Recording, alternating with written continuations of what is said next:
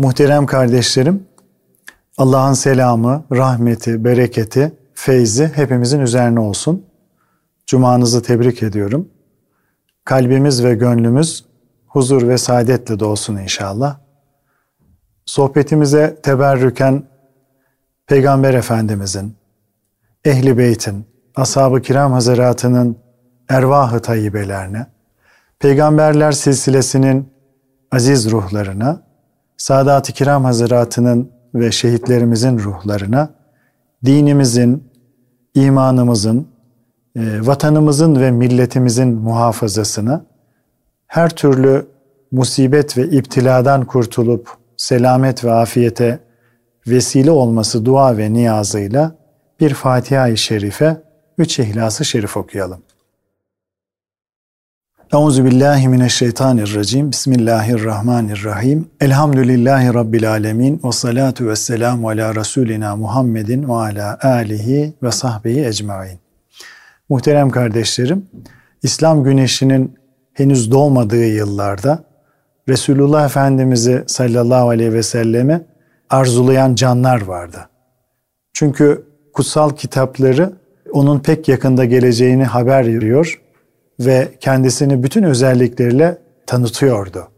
İncil'i okuyanlar Efendimizin özelliklerini kendi çocuklarının özelliklerinden daha iyi biliyorlardı. Onun yolunu bekleyenlerden birisi de Bizans İmparatorluğu'nda yaşayan Dağıtır isminde bir patrikti.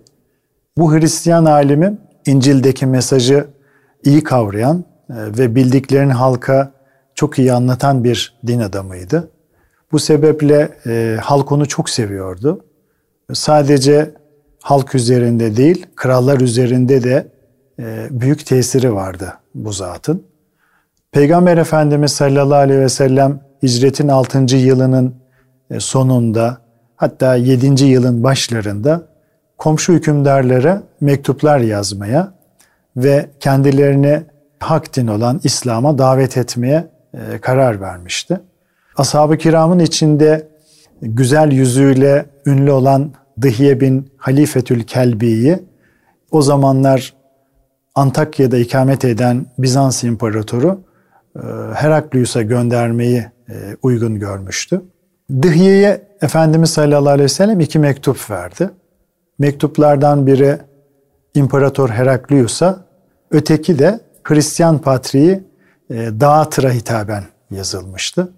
Dıhye mektupları alıp yola çıktı. Görevi bugünkü Filistin'in bulunduğu bölgedeki e, Busra şehrine gitmek ve mektupları Busra valisine teslim etmekti. Oraya gidip Busra valisine mektupları verecekti. O günlerde Heraklius İranlarla yaptığı savaşı kazanmış, Kudüs'ü onlardan geri almıştı. Bu hani Elif, Lam, Mim, Gulibetür Rum diye ayet-i kerimede de ifade edildiği gibi o zamanlar Hristiyanlar İran'la savaşa tutuşmuş ve galip gelmişlerdi. Kudüs'ü onlardan geri almıştı Heraklius. Dindar bir Hristiyan olduğu için Heraklius savaşa başlamadan önce bir adakta bulunmuştu. Adağında şayet İranlıları yenersem ta Humus'tan Kudüs'e kadar Allah rızası için yaya olarak yürüyeceğim demişti. Muhterem kardeşlerim yani ben bugün baktım Humus'la e, Kudüs arası yaklaşık 2640 küsür kilometre. O günün şartlarında böyle büyük bir adakta bulunuyor Heraklius. Dıhye'nin Busra'ya girdiği sıralarda adağını yerine getirmiş ve yürüyerek Kudüs'e varmıştı Heraklius. E, Busra valisi Dıhye'yi Kudüs'e e, gönderdi ve Peygamber aleyhisselamın mektubunu e, imparatora bizzat kendisinin vermesini daha uygun buldu. Dıhye'de Kudüs'e varınca İmparator Heraklius'un huzuruna çıkıp Hazreti Peygamber'in mektubunu ona verdi. Heraklius Hristiyanlığı iyi bilmekle beraber Hazreti Peygamber'in mektubunu okuyunca yakın dostu Patrik Dağıtır'a e, bir haberci gönderdi. İncil'de bahsi geçen o beklenen peygamber hakkında e, ondan bilgi istedi. Öte yandan da adamlarına Mekke'den gelen kimi bulurlarsa e, alıp yanına getirmelerini emretti. O günlerde de Ebu Sufyan başkanlığında 30 kişilik bir ticaret kafilesi Şam'a doğru gitmekteydi. Bunlar Gazze'ye gelince imparatorun adamları onları hemen alıp e, doğru Kudüs'e e, Heraklius'un yanına e, götürdüler. Heraklius Mekkeli tüccarları Kudüs Kilisesi'nde kabul etti. Din ve devlet adamları da hükümdarın etrafında hepsi bir sıralanmışlardı. İmparator Hazreti Peygamber'e soyca en yakın olan kimseyle konuşmak istediğini ifade edince, söyleyince ona Ebu Süfyan'ı e, gösteriyorlar. Ebu Süfyan konuşsun diyorlar.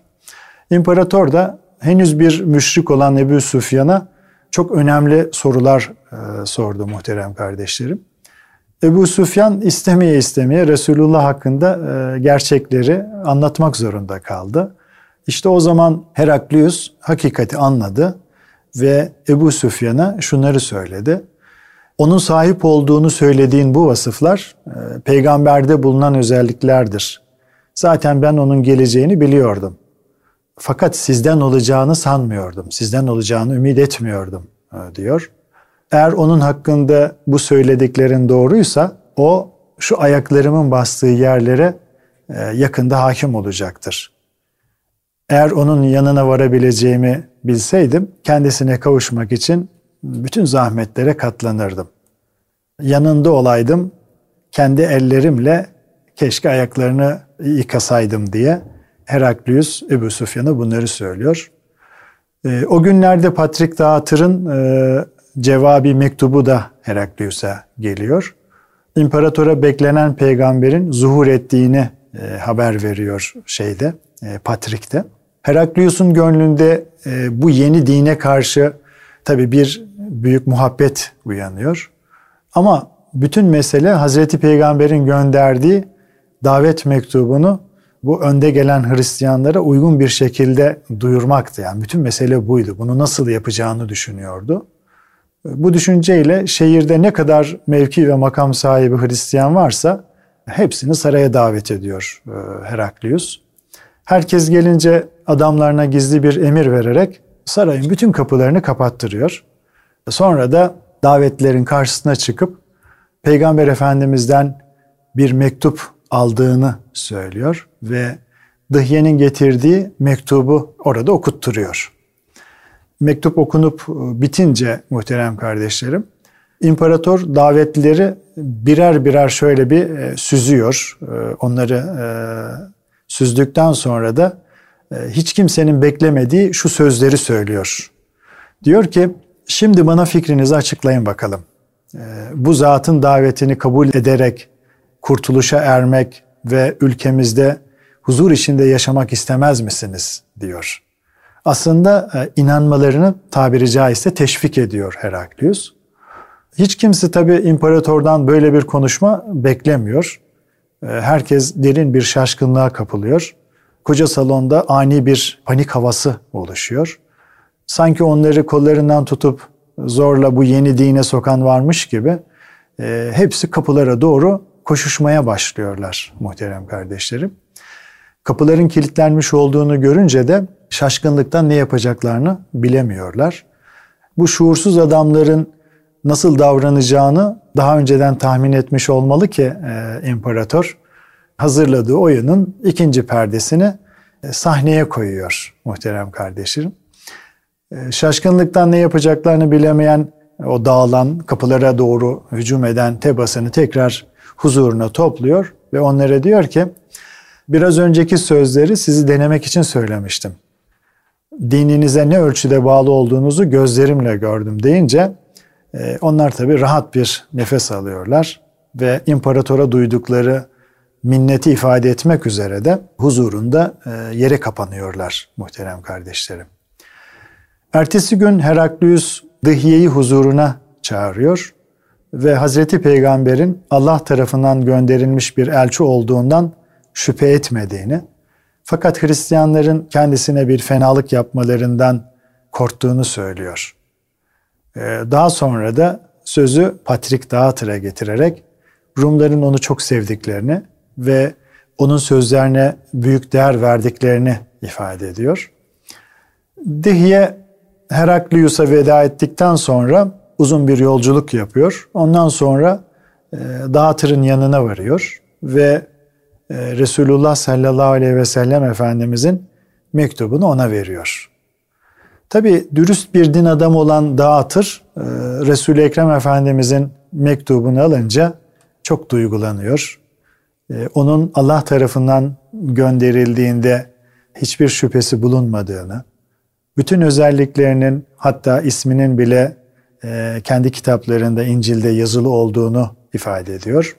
Dağıtır sadece pazar günleri halkın karşısına çıkıyormuş ve onlara kıssalar anlatıp öğütler e, veriyormuş. Daha sonra da e, evine kapanıp bir hafta boyunca hiç kimseyle görüşmüyormuş. Bir kısmi uzlet hayatı yaşıyormuş muhterem kardeşlerim. Tabi Hristiyanlar da onun e, vaazlarına bayılıyorlarmış. Çok istekle, arzuyla katılıyorlarmış. O pazar her zaman olduğu gibi cemaati yine toplanıp kendisini beklemeye başlıyorlar.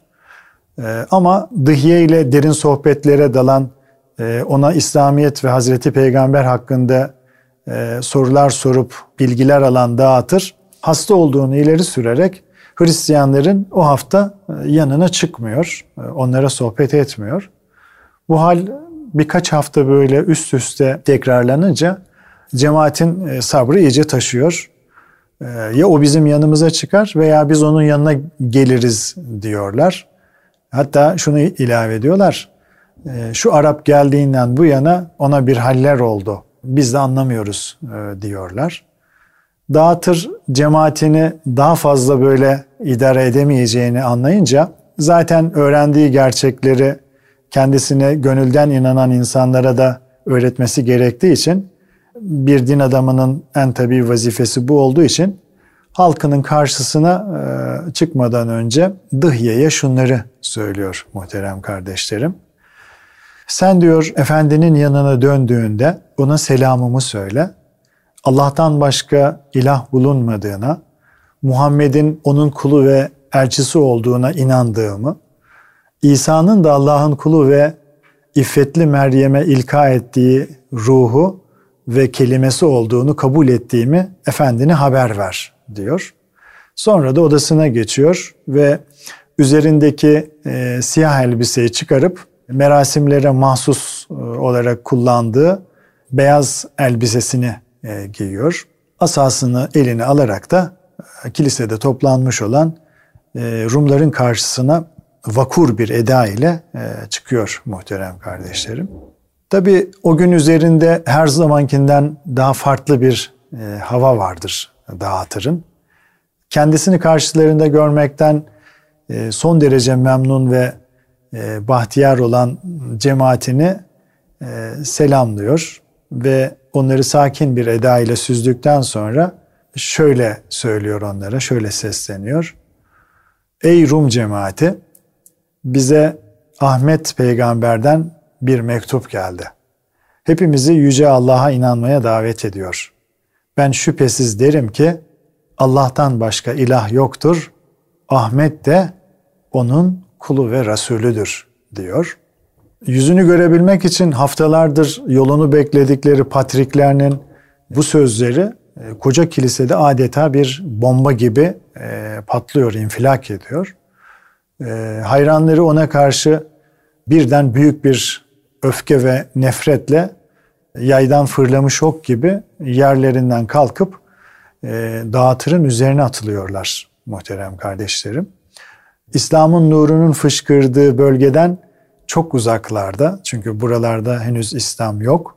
Buralarda Resulullah'ın bir mektubuyla can bulup dirilen Patrik Dağıtır'ı artık Müslüman olmuştur. Döve döve e, öldürüyorlar muhterem kardeşlerim. Dıhye derin bir kederle oradan ayrılıp, büyük bir üzüntüyle oradan ayrılıp Heraklius'un yanına dönüyor ve yobaz Hristiyanların dağıtıra yaptıklarını e, tek tek anlatıyor kardeşlerim. İmparator dostunun başına gelenlere e, çok üzülüyor.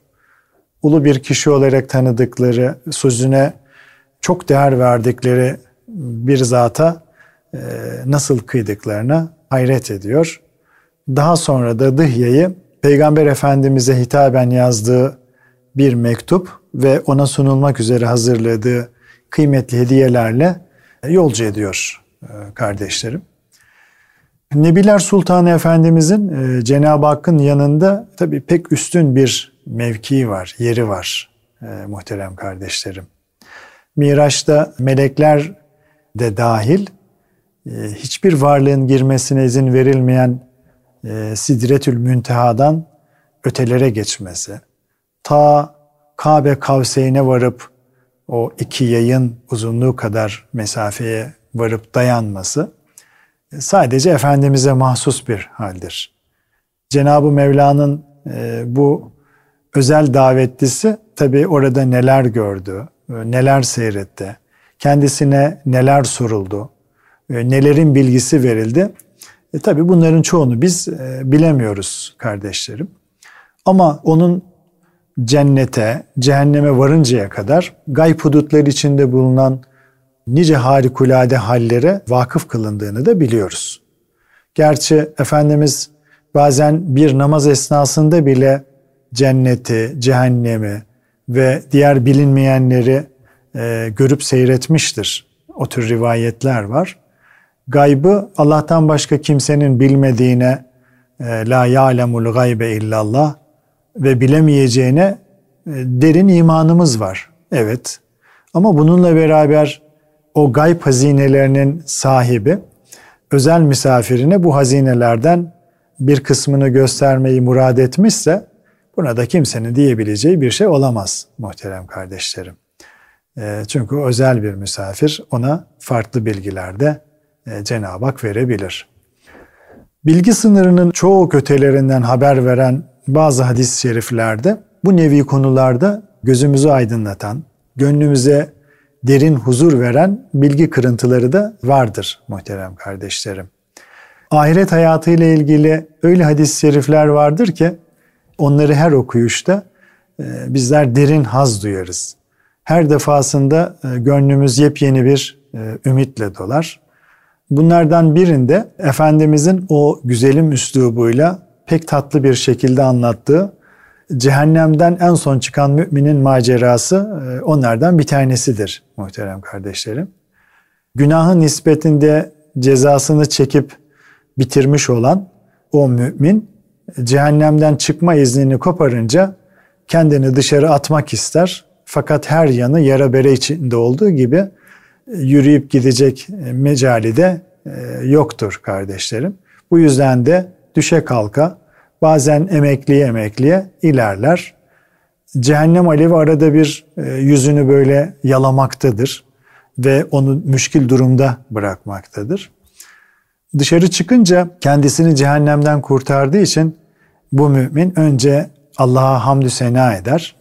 Onun gelmiş geçmiş hiçbir kimseye ihsan etmediği şeyleri kendisine verdiğini e, söyler, ifade eder. Derken e, uzaklarda bir ağaç görür bu mümin. Cehennemin pis kokusunu hala hissettiği için oradan bir an önce kurtulmak için Allah Teala'ya yalvarır. Ve der ki Ya Rabbi beni şu ağacın yanına götür de gölgesinden faydalanayım. Oradaki sudan içip hararetimi söndüreyim der. Allah Teala Hazretleri de ona buyurur ki Ey insan e, ben seni çok iyi bilirim. Şimdi istediğini versem biraz sonra daha başkasını istersin. O mümin de der ki hayır istemem ya Rabbi diye söz verir Cenab-ı Hakk'a. Ama kulunun yapısını e, çok iyi bilen Cenab-ı Hak, insanoğlunun dayanamayacağı bir şey karşısında verdiği sözü unutacağını çok iyi bilmekle beraber o kimseyi ağacın altına götürür Cenab-ı Hak. Buna müsaade eder. Bu bahtiyar mümin de yıllarca çektiği binbir azaptan sonra en mükemmel yer olarak gördüğü bu mesirelikte e, dinlenip keyfine bakar kardeşlerim.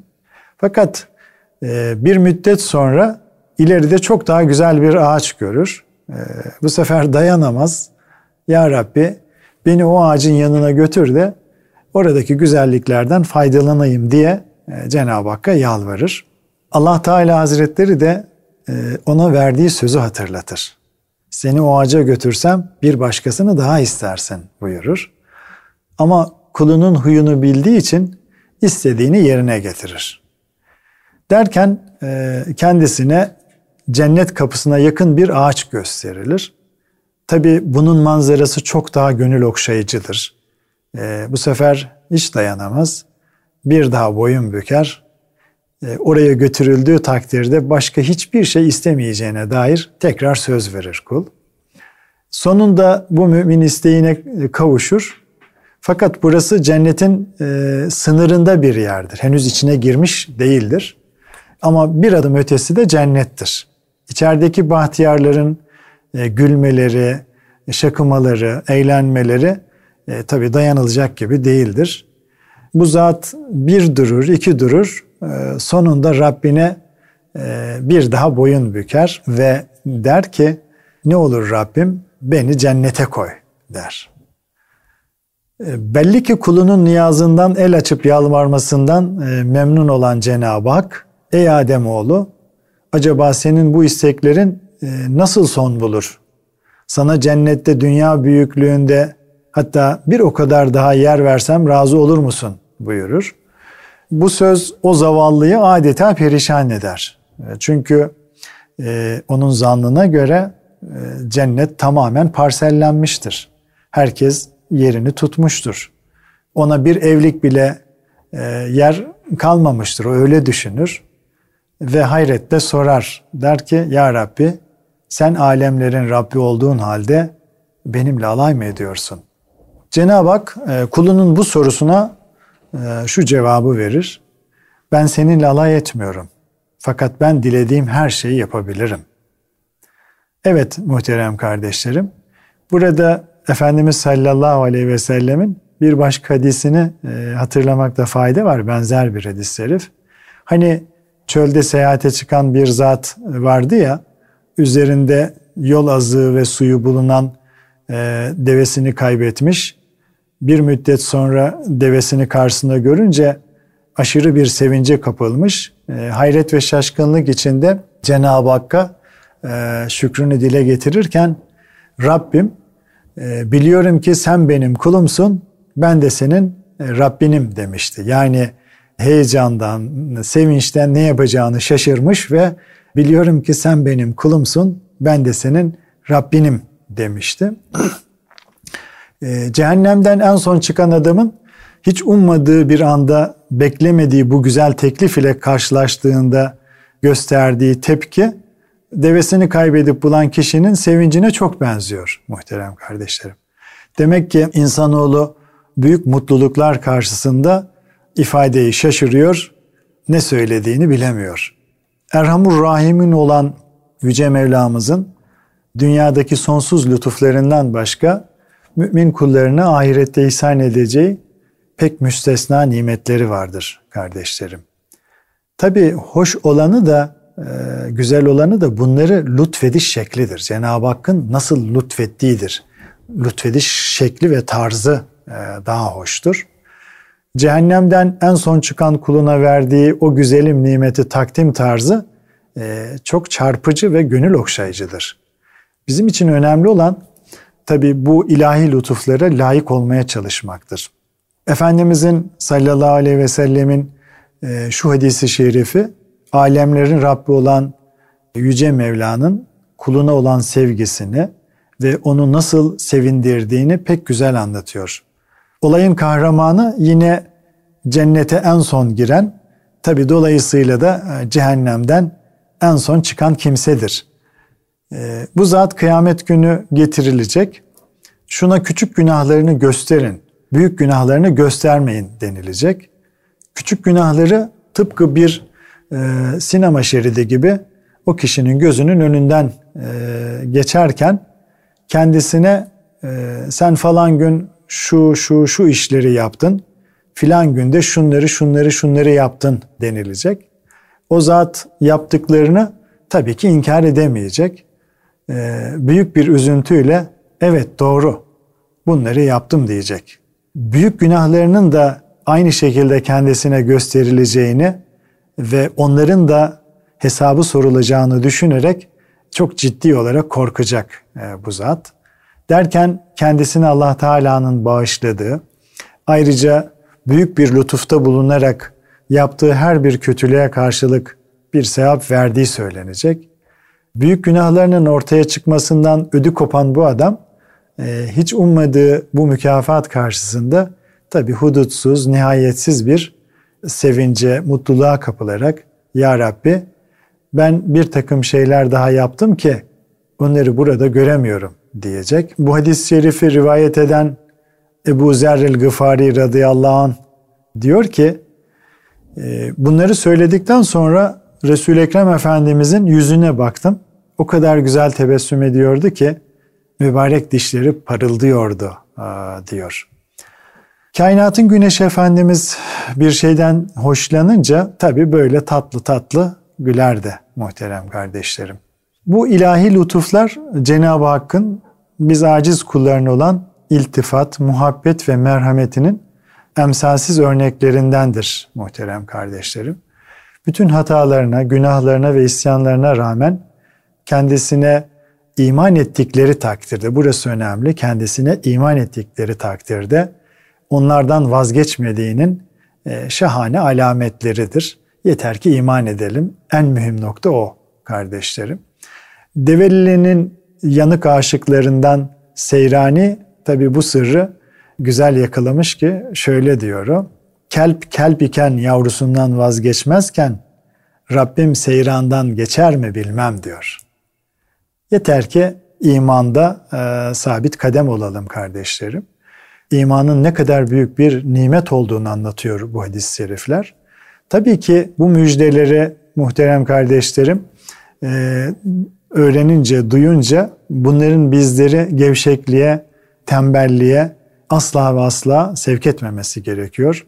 Zira şeytan da bizi Allah'ın affıyla kandırabilir. Nitekim Cenab-ı Hak Kur'an-ı Kerim'de ve la yagurrannekum billahil garur buyuruyor. Yani şeytan Allah'ın affıyla sizi kandırmasın buyuruluyor. Dolayısıyla iman büyük bir nimet ama salih amellerle, e, güzel davranışlarla da taabütlerimizle, kulluğumuzla da Cenab-ı Hakk'a yaklaşmanın, onun rızasını kazanmanın gayreti içinde olmamız gerekiyor. E, kalın sağlıcakla. Lillahil Fatiha.